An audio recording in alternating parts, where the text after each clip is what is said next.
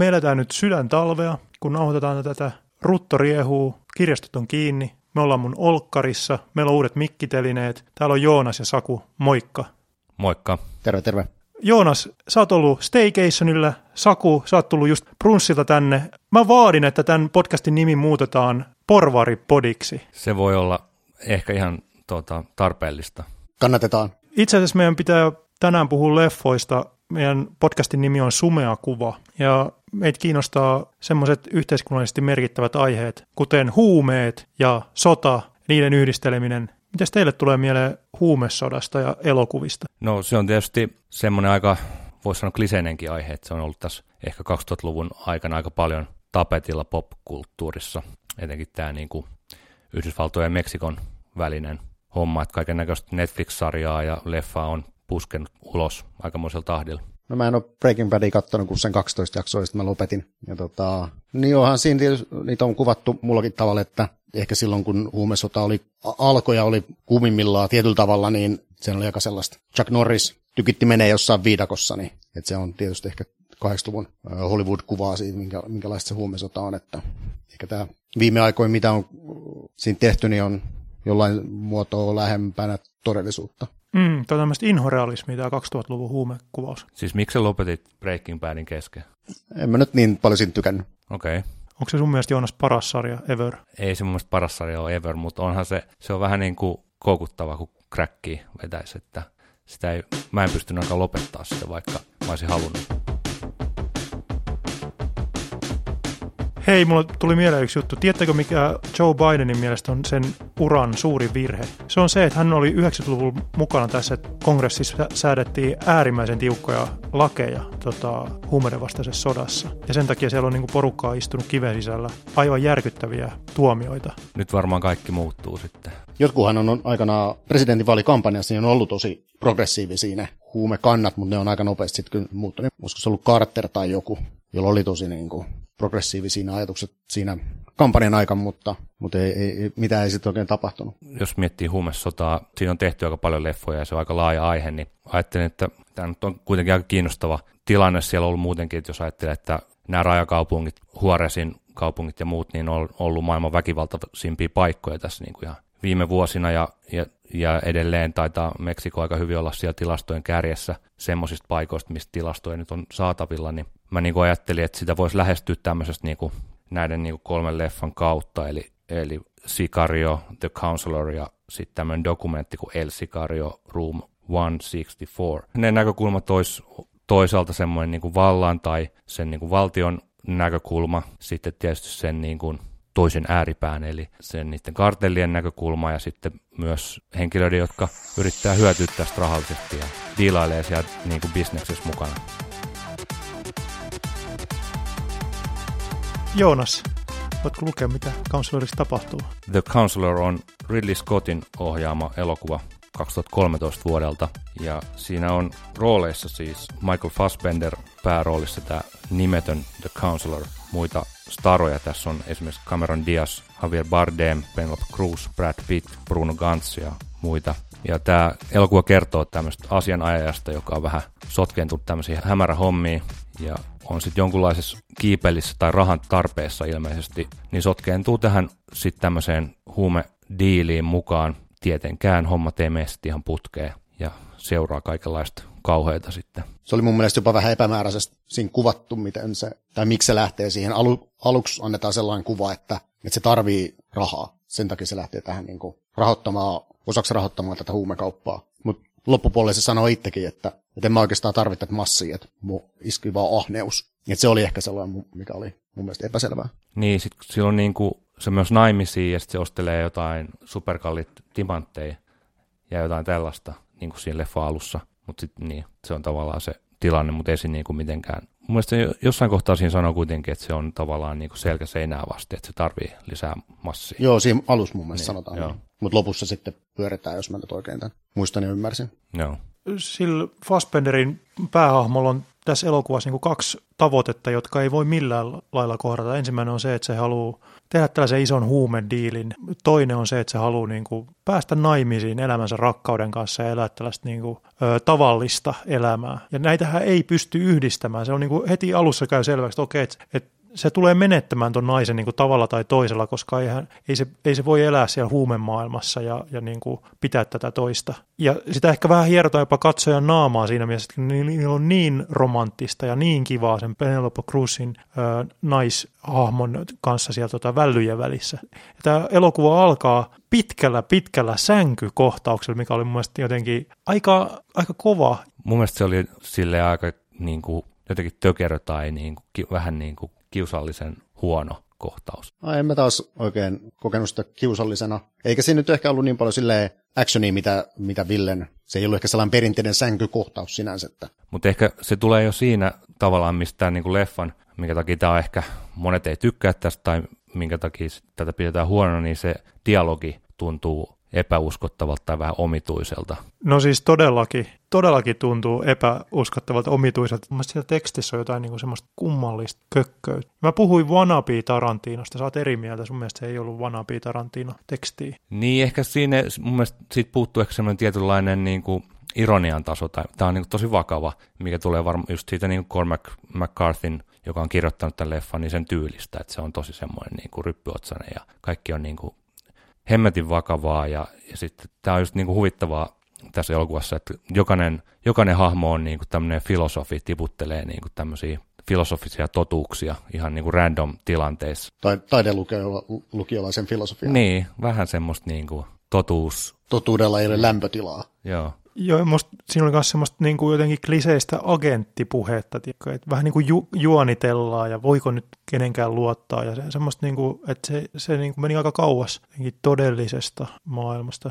Niin. Ne oli semmoisia niin karika, karrikoituja hahmoja. No siis todellakin, siis nehän on ihan niin kuin tosi äärimmilleen vedetty. Ja jos miettii vaikka tätä Cameron Diazin Malkina-hahmoa, niin se on melkein semmoinen niin sarjakuvahahmomainen niin kuin paha ihminen että ne ei niin kuin tullu, todellakaan tunnu niin kuin todellisilta ihmisiltä, ja se voi olla tarkoituskin, mutta kyllä tässä vähän niin kuin mun tulee sellainen fiilis, että Cormac McCarthy ei ole hirveän hyvä niin kuin käsikirjoittaja, että tämä on niin kuin varmaan ekalle, eka sen ö, suoraan käsikirjoitukseen perustuva leffa, että aikaisemmin on tehty sen niin kuin romaaneista elokuvia, niin kuin No Country for Old Men tai The Road, ja sitten taitaa olla All the Pretty Horses myös Ysärillä, mutta mä olisin halunnut niin kuin olla kärpäsen katossa, kun nämä niin kuin näyttelijät saa tämän tekstin, että no niin, että työstäkää tästä näin. Ja mä en tiedä, miten paljon esimerkiksi niin kuin Ridley Scott on tässä niin kuin paljon sillä ollut varaa soveltaa. Mä luulen, että ne on mennyt aika pitkälle sen tekstiehdolla. Et pikemminkin on varmaan jätetty jotain pois, kun että lähetty lisäämään. Niin, että me ollaan kaikki yhtä mieltä siitä, että Ridley Scott on, niin kuin, sitä ei voi syyttää, hän on tekijämies. Että hän, hän, hän tekisi hyvin kyllä, mutta teksti ei anna myöden. No ehkä se on vähän väärän tyyppinen ohjaaja myös tähän. Se on aika semmoinen niin suoraviivainen tavallaan mun mielestä. Hmm. Niin, mä näin tässä elokuvassa niin kuin sit pari sellaista jotenkin pääteemaa. Toinen on tietysti se huumekaupan karuus, että se on niin kuin armotonta ja päät katkeille. Ja sitten toinen on se, että naisia on helkkari vaikea ymmärtää. Että niin kuin naiset juonittelee ja naiset pettää aina. Se on, niin kuin, se on koko ajan ilmassa ja niinhän sitten lopulta käy, että niin kuin nainen ikään kuin ää, ainen on syypää siihen, että kaikki menee päin helvettiä. Joo, mä yllä, kun mä katsoin tämän niin kuin uudestaan, siitä oli jonkun aikaa, kun mä olin viimeksi nähnyt, niin mä en muistanut ollenkaan tätä puolta tässä, tai tässä on niin kuin aika räikeä semmoista, niin kuin, no, niin kuin naisiin kohdi, tai tässä leffassa olevat naiset on erittäin niin kuin epäilyttäviä hahmoja, mutta tietysti nämä kaikki, tässä ei varmaan yhtään, niin kuin, yhtään mukavaa tai kunniallista ihmistä, paitsi ehkä sitten tämä niin kuin, tota, Penelope Cruzin esittämä vaimo, tämän päähenkilön vaimo. Joo, mutta se, sekin niin kuin, Mut, silläkin on pinnan alla koko ajan sille, että se jotenkin on, se haluaisi vähän antautua sille Cameron Diazin hahmon niin kuin viettelylle, eikö niin? Mm, se, ei, se ei antaudu niin, siinä herää semmoinen niin kuin epäilyn siemen mm. sitten. Mun mielestä se vaan kuvasti sitä, että jopa tällainen niin kuin täydellinen enkeli, tämmöinen täydellinen nainen, jolla on kaikki hyvin ja upea mies, niin jopa, jopa se on niin kuin, saattaa pettää hetkellä minä hyvänsä. Että tavallaan, että mihinkään ei voi luottaa, tai siis, että naisiin ei voi luottaa. Saku sä hymähtelet? No, tämä on ihan mielenkiintoista. Mä en ehkä nähnyt tätä nais, tai tätä puolta. Se ei ehkä mulle tullut niin voimakkaasti voimakkaana, tai mä en ajatellut sitä niin, että, että siinä olisi niin voimakkaana se aspekti, että naisia ei voi luottaa. Että onhan se tietysti se, ehkä just se Cameron Diazin hahmo on mun mielestä todella mystisesti kirjoitettu, koska sitä ei oikeastaan mitenkään millään muoto selitetä, että miksi se tekee, mitä se tekee, ja minkä takia se on sit siellä taustalla kuitenkin mokaa tai kusettaa niitä kaikkia muita. Se on paha. Ei, ei, ei kelpaa. Sillä on ollut rankka lapsuus. Se on, annetaan niin kuin yhdessä tai kahdessa lauseessa, että hänellä oli vain rankka lapsuus. Hänen, hänen vanhempansa kuolivat. Joo, Niin se, joo, joo, joo. joo. Siinä, Pieni. joo, se ei tuntenut ikinä vanhempia, ne heitettiin helikopterista Atlanttiin, kun se oli kolme, niin siinä sanotaan joo. Se, sen takia mä ajattelin, että onko tämä joku kostojuttu, että nyt tästä tulee joku tällainen kostokuvio, mutta sitten se vaan teki mitä se teki. Mutta Joonas, sä ilmeisesti kuitenkin tykkäsit, tykkäsit tästä aika Kyllä paljon tykkään tästä. kaikesta niin kun, äh, kritiikistä huolimatta. Niin, tämä on mun mielestä niin tosi epämukava elokuva katsoa. Mä tykkään sen takia. Mä, mä niin kuin koin tuskaa tämän elokuvan parissa. Mä, mä nautin joskus semmoista kiusallisuudesta ja siitä kokeiluudesta ja siitä tietynlaisesta, niin kuin, että, että tämä haastaa selkeästi katsojaa, niin mä tykkään siitä, mutta sitten sit se kuitenkin niin kuin, se kiusallisuus meni välillä niin paljon kökköyden puolelle, että mä menetin uskon siihen, että se kiusallisuus olisi ikään kuin harkittua. Niin, mä, mä kyllä niin kuin luulen, että tämä on jollain tavalla niin kuin epäonnistunut, tai että ne ei ehkä ole niin kuin tietoisesti lähtenyt tekemään tällaista. Se on vaan sitten niin kuin monet palaset ei ole vaan sopinut yhteen, ja tämä on se lopputulos. Vai mitä luulet? Joo, vaikea, vaikea sanoa. Aika vähän oli mun mielestä Wikipediassakaan tästä tuotannosta mitään kirjoitettu, että olisi, olisi ihan mielenkiintoista just tietää sitä, ää, sitä käsiksen, käsiksen tekemistä ja sen, äm, miten se on sitten elokuvamuotoa tehty. Että se olisi ihan siis, mielenkiintoista. Niin, mulla on sellainen teoria, että koska ne No Country for Old Men ja tämä The Road oli niin isoja hittejä, niin sitten on oltu silleen, että no, että nyt Cormac McCarthy on kuumaa kamaa, nyt pitää saada käsis siltä. Sitten se on tehnyt tämän. Mutta kyllähän sitä Ridley Scott lukee osaa. Niin, mutta ähm, mulla tuli vastaan joku Ridley Scottin haastattelu, missä se, on, se on, sanoi silleen, että tämän olisi pitänyt olla tosi iso hitti, että jengi ei vaan tajuu. Tai Ah, se, se puolustaa edelleen. se oli siinä kuitenkin silleen, että se itse niinku tykkää tästä. Wow. M- Joo, mutta niin kuin todettiin, niin se käsis on aika huono, niin kaikki ne falskiudet, mitä siellä ladellaan, kaikki latelee sellaisia, niin mä en, mä en, mun on vaikea päästä niistä yli. Se on Mutta jos te olette lukenut Cormac McCarthy romaaneja, niin siellä se toimii, kun se niinku kirjassa se toimii tavallaan, kun on vaan se niinku teksti. Mutta sitten tavallaan elokuvassa, kun sun pitäisi jotenkin uskoa ehkä niihin hahmoihin vähän eri tavalla, niin se menee aika hankalaksi. Tämä on nyt jotenkin enemmän ja enemmän mysteeri mulle koko ajan, mitä enemmän me puhutaan tästä leffasta, koska niin kuin kaik, siis tämä, että Ridley Scott on Nero, se, sen niin kuin kaikki näyttelijät sanoo sitä, kriitikotkin ylipäätään, miksei se ole tunnistanut tämän tekstin kökköyttä ja miksei edelleen puolustaa sitä. Tämä on mulle niin kuin, tämä vaivaa mua. Ja sitten mua vaivaa myös toisaalta se, että tällaisella näyttelijäkaartilla, tällaisella ohjaajalla, mun mielestä on ihan siis niin kuin, Tämä on ihan unohtunut tavallaan leffa. En, en mä edes tiennyt tämmöisen leffan olemassaolosta. Tämä on ihan niin kuin olisi haluttu vaieta kuoliaksi sen jälkeen, kun tämä on flopannut ilmeisesti. 2013, mikä ei ole kauhean kauan sitten. Ja, ja, ta, ja tavallaan, että, että tota, ehkä ihan syystäkin tämä leffa olisi vaipumassa unholaan. Sä kuitenkin pongasit sen jostain. Niin, siis mä kävin katsoa tämän teatterissa silloin, kun tämä tuli, ja mä olin kyllä silloin, että tämä on, niinku, mun mielestä tämä on hyvä, ja sen takia mä halusin sen tähän tuoda, että mun mielestä tämä on vähän tämmöinen, kun tämä on kuitenkin semmoinen niinku, harvoin ehkä nykypäivän niin kuin Hollywoodissa tehdään näin synkkää tai tämmöistä nihilististä ja toivotonta tavaraa. Että tässä on vähän niin kuin, tulee vähän semmoinen hyvä New Hollywood-viba, että kellekään ei, että aina ei tarvitse käydä kivasti. Joo, se oli ehdottomasti plussaa tässä. Ja, on- ja niin. joo, joo, siis sit otetaan niitä hyviä puolia. Et, et tässä oli mun mielestä kunnianhimoa, joka näkyy jännillä tavalla se, että just toi synkkyys, mutta sitten niin kuin se, että yllättävät käänteet. Tämä ei antanut mitään semmoisia kauhean tyydyttäviä käänteitä, vaan niin, että kun se lähtee niin kuin menee fiaskoksi se huumediili ja se keikka, niin se, se niin kuin tapahtui jotenkin, se meni ihan takavasemmalta jotenkin silleen, että Niin siis se, se, se mitä se kerrotaan siinä leffassa. Joo, niin ehkä se, ehkä se vähän niin kuin katoo se pointti siinä leffan puolivälissä jotenkin. Mä olin kuitenkin kuullut tästä ihan sanotaan vaikka nyt luotet, semiluotettavilta tahoilta, että, että tämä on paljon mainettaa parempi elokuva, ja sen takia mä odotin, ja mulla on ollut tämä kyllä listoilla, että tämä pitäisi katsoa, että vähän niin kuin odotin, tämän pääsee nyt katsomaan, mutta ei tämä nyt ollut ihan öm, odotusten, odotusten arvoinen mummaku.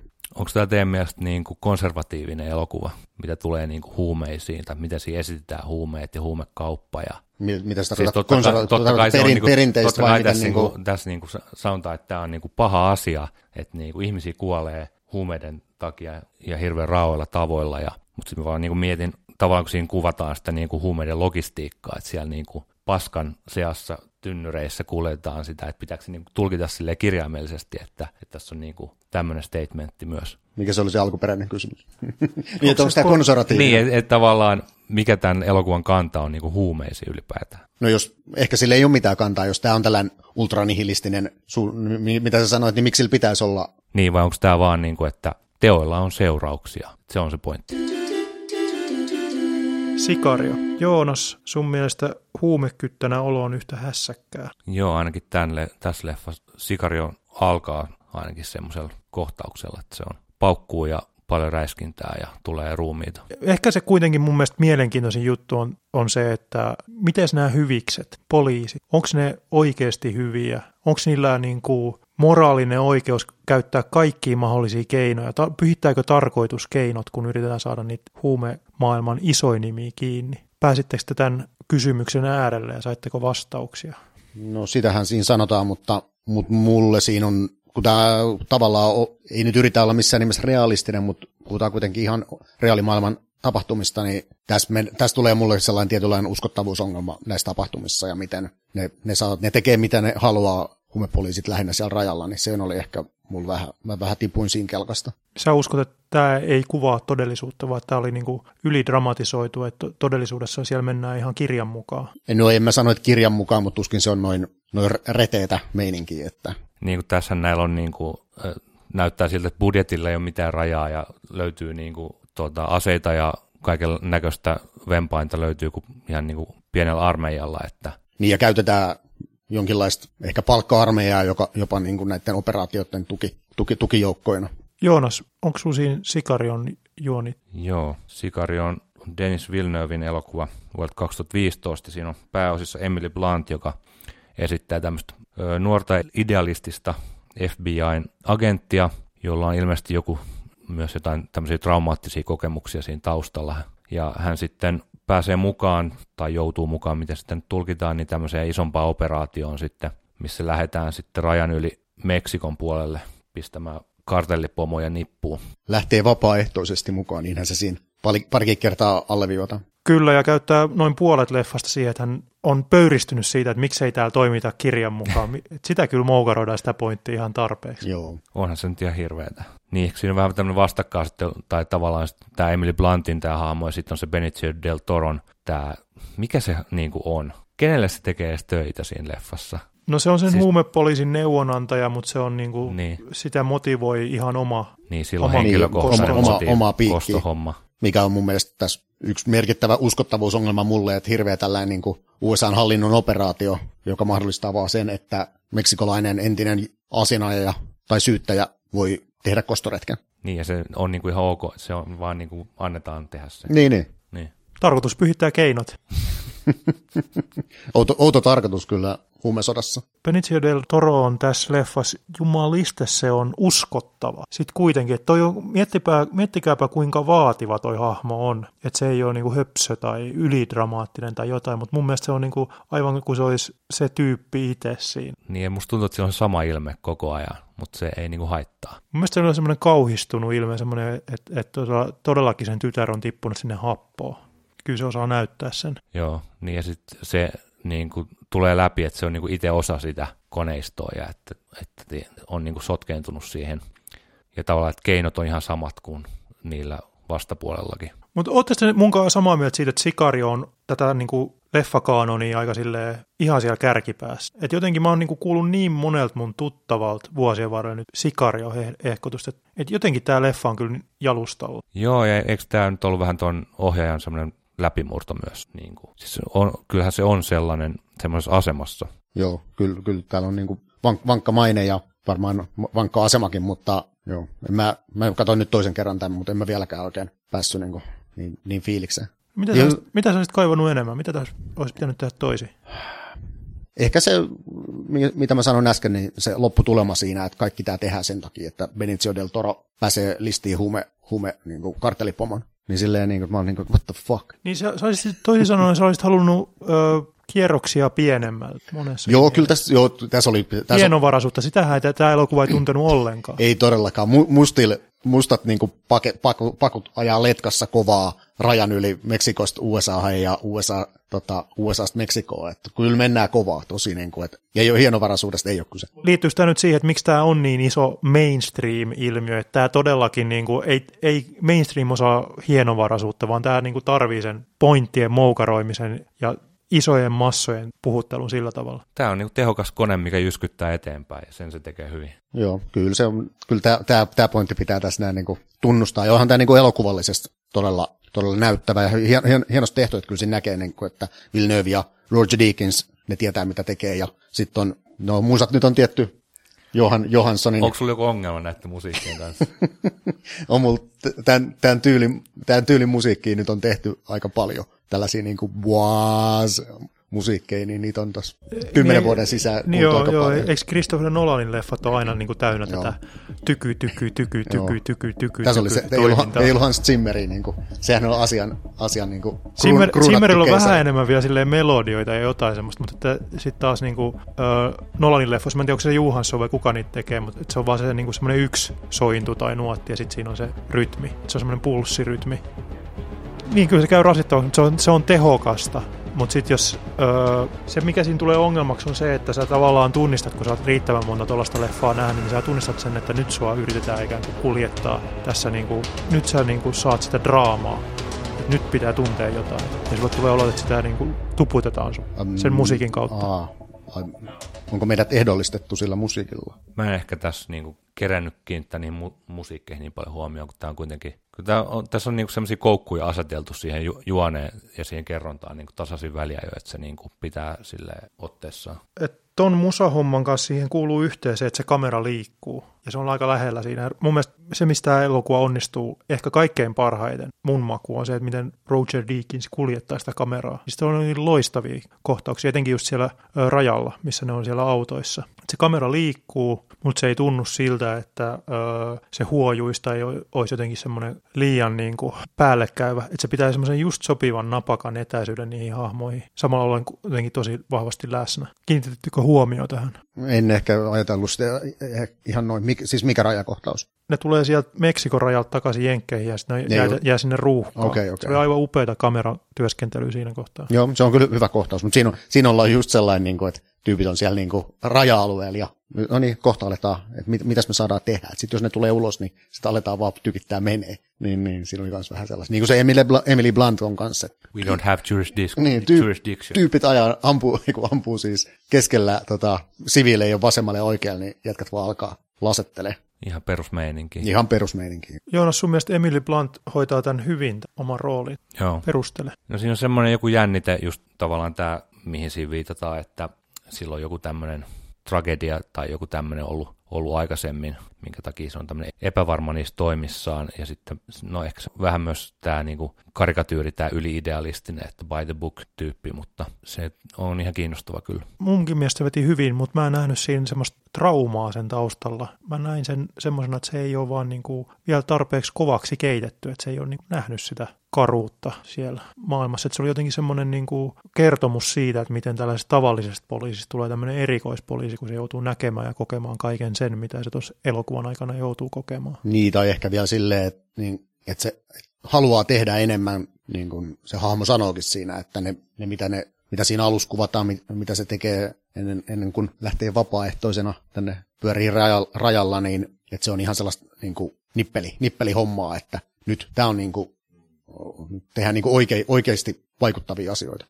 Se tuo myös sellaisen kontrastin, mikä on äärimmäisen tarpeellinen tuohon elokuvaan, koska se tuo semmoisen normaaliuden ja näin pitäisi oikeasti toimia, johon se koko elokuva perustuu. Se kaikki se tykitys niin kuin tavallaan saa sitten jonkunlaisen niin kuin mittakaavan siinä, että se tavallinen poliisi ikään kuin ihmettelee sitä että se on äärimmäisen tärkeää, että se on niin semmoinen tavallinen ja jotenkin kiinni todellisuudessa tämä Plantin poliisi. Niin, ja siinä on aika voimakas se kontrasti, kun siihen Josh Brolinin hahmo ja se Benicio del Toro, että ne on ihan silleen niin kuin, että ei meitä paljon kiinnosta. Me tehdään, mitä me halutaan. Niin, ei ne vaivaudu edes kertoa, mistä on kyse. niin, ja alussa ne, alussa ne ei kerro edes, mitä, mitä, mitä tässä oikeasti ollaan tekemässä. Niin, no se oli vähän semmoinen ehkä jotenkin leffaklisee, että ei nyt voida selittää kollegalle, että se, se tuntui jopa niin kuin höpsöltä et mikä, mikä on niin kuin ongelma käyttää pari minuuttia siihen ja kertoa sun työtoverille, että mitä te olette tekemässä, jos te olette lentänyt sinne niin kuin monta tuntia.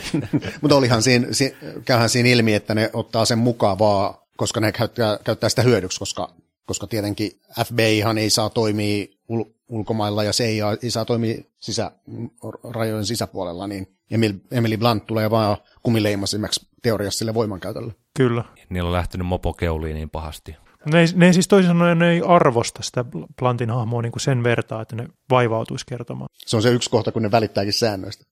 Mutta hei, verrattuna tuohon Counseloriin, jos, kun mä katson tätä leffaa, niin mun mielestä tämä oli kuitenkin niin, kuin niin paljon realistisempi, siis niin kuin tavallaan kiinni enemmän todellisuudessa, todellisessa maailmassa. Siitä huolimatta, että tämä oli niin jumalattoma överi, mikä kertoo kyllä ehkä enemmän siitä, että se Counselor oli kuitenkin aika, aika semmoinen erikoisleffa. Niin, jos miettii vaikka sitä, miten tässä nyt esitetään ne huumepomot, niin siinä Counselorissa ne on semmoinen niin kuin kasvoton tai näkymätön paha jossain taustalla, mikä vaan masinoi sitten ihmisten telotuksia. Tässä sitten näytetään mafiapomo, kun se on perheensä kanssa syömässä illallista ja sitten siinä tulee tämä, että, että, no, että mä ihan tavan, tai että hän on niin tavallinen ihminen ja näin poispäin. Että se, miten ne kuvataan, ne on aika erilainen.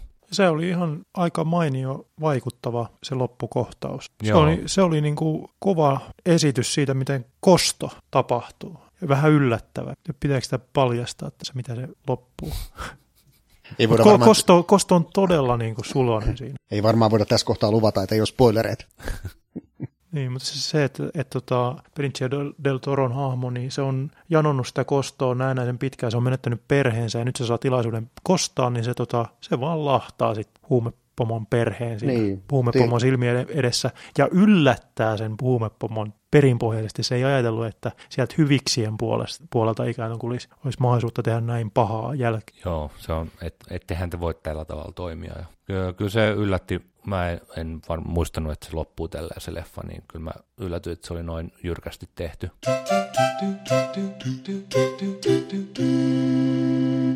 Me ollaan nyt analysoitu kaksi leffaa ja tultu siihen johtopäätökseen, että molemmat on aika kaukana jotenkin siitä arjesta ja todellisuudesta, että meillä on päästy vielä ehkä siihen huumemaailman ja huumeiden vastaisen sodan ytimeen, ehkä siihen arkeen, vaan ne on ollut tällaisia hyvin niin kuin karrikoituja versioita siitä. Mutta sitten me mennään kun lopuksi oikeaan elämään. Katsottiin dokumentti, ja sen nimi oli El Sicario. Joo, Gianfranco Rosin ohjaama dokumentti vuodelta 2010, joka ainakin tätä nauhoitettaisiin pyörii vielä DocPoint-festivaalilla, mistä voi nähdä Älkää kattoko sieltä, se on kuulemma hirvittävän turhauttavaa, sanoi Saku. No ei se nyt ollut sit, kun sen alustan sai noin niin kuin kuriin, tai sanotaan, että sen transaktion sai tehtyä, niin kyllähän se itse alussa toimi ihan ok, mutta ehkä vähän ei nyt ehkä ihan tämän vuosikymmenen meininkiä. Aika minimalistinen setup tässä dokumentissa, että staattinen kamera ja sitten on tämmöinen kartellin hitman istuu tuolissa huppupäässä, puhuu tota, elämästään tai tästä työstään ja piirtää tämmöiseen vihkoon sitten, illustroi siihen, että mitä tehdään ja millä tavalla otetaan jengiä pois päiviltä. Sellainen simultaanipiirros. Niin, joo.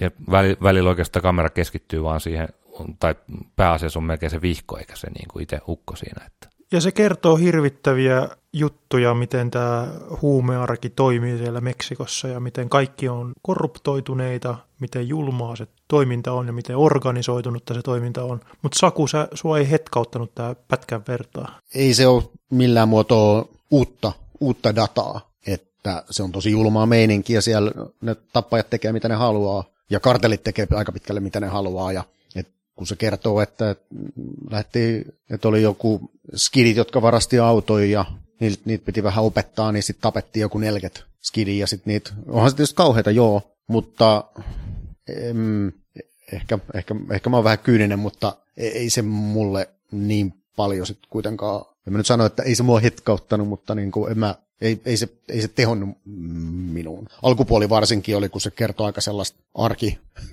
arkipäivästä sikario-elämää, tosi arkipäivästä, niin tota, siinä, ei, siinä ei ollut, ollut mitään sellaista tarttumapintaa mulle. Niin, se oli semmoista niin kuin, mm, no se vertasi esimerkiksi siinä, miten niin kliini suorittamista se on, että ammutaan nopeasti ja ihminen kuolee, että sen ei tarvitse kärsiä, että sitten on niitä jäljittelijöitä, jotka roiskii sen auton täyteen luoteja. Niin oikeat ammattilaiset hoitaa sen vaan niin kuin yhdellä, yhdellä luodilla tai jotenkin. Että... Ammattiylpeys. Niin, kyllä siinä, niin, se on, ja niillä on semmoinen joku koodisto tavallaan siinä, että näin nämä hommat hoidetaan. Niin, hierarkia niin kuin um, mafiassa tai aika monessa paikassa yhteiskunnassa. Niin, niillähän on ihan kunnon, orga- se on hauska, tai hauska ja hauska, mutta kiinnostavaa, kun se piirtää tätä organisaatiokaavion just silleen, että näin tämä menee, tässä on nämä eri, ja sitten, että se niin kuin yltää koko yhteiskunnan läpi aina presidenttiin asti, siitä se on vähän, no mä en ole ihan varma, tietääkö presidentti näistä, mutta ainakin se seuraava siitä on mukana tässä.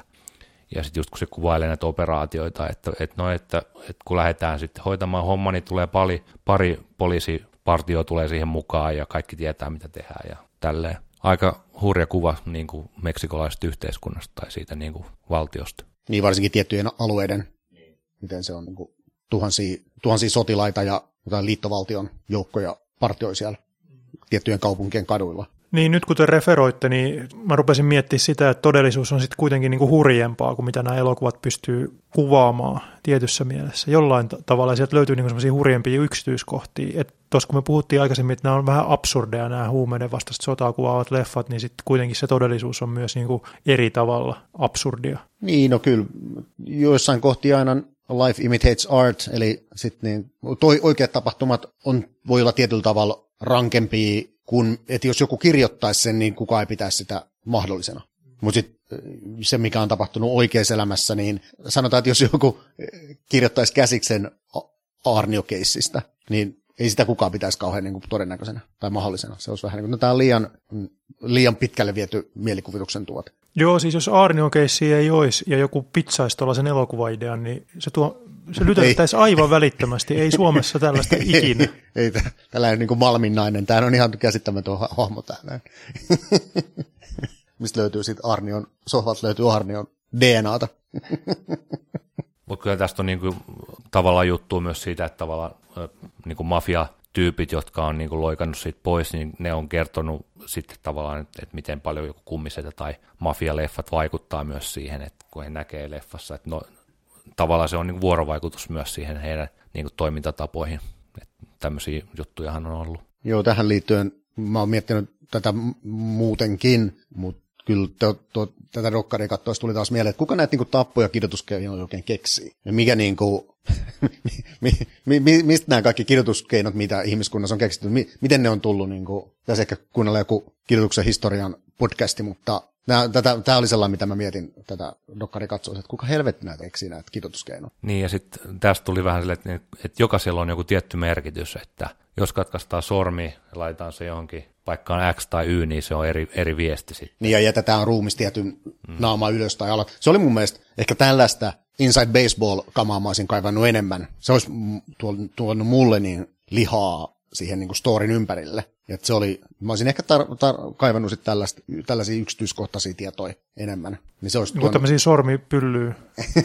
no ei nyt ehkä välttämättä ihan, ihan, ihan ö, niitä tai pelkästään niitä, mutta joo. Tällaisia ehkä sen elämän yksityiskohtia, niin se, ne olisi ollut mun mielestä kiinnostavia. Mutta se on jännä, että tämän tyypin päästö on kuitenkin niin kuin mikä neljännes miljoonan palkkio, että tavallaan että mitä kaikkea se jättää kertomatta, tai että et, et se, se tavallaan jäätäisi vähän ehkä epäselväksi, että et kert, mitä kaikkea se nyt niin kertoo ja jättää ulkopuolelle. Mitä se jättäisi kertomatta? Niin, mä ehkä pohdin vaan sitä, että tavallaan jos se on tuommoisessa tilanteessa, niin eikö se voisi vaan paljastaa kaiken.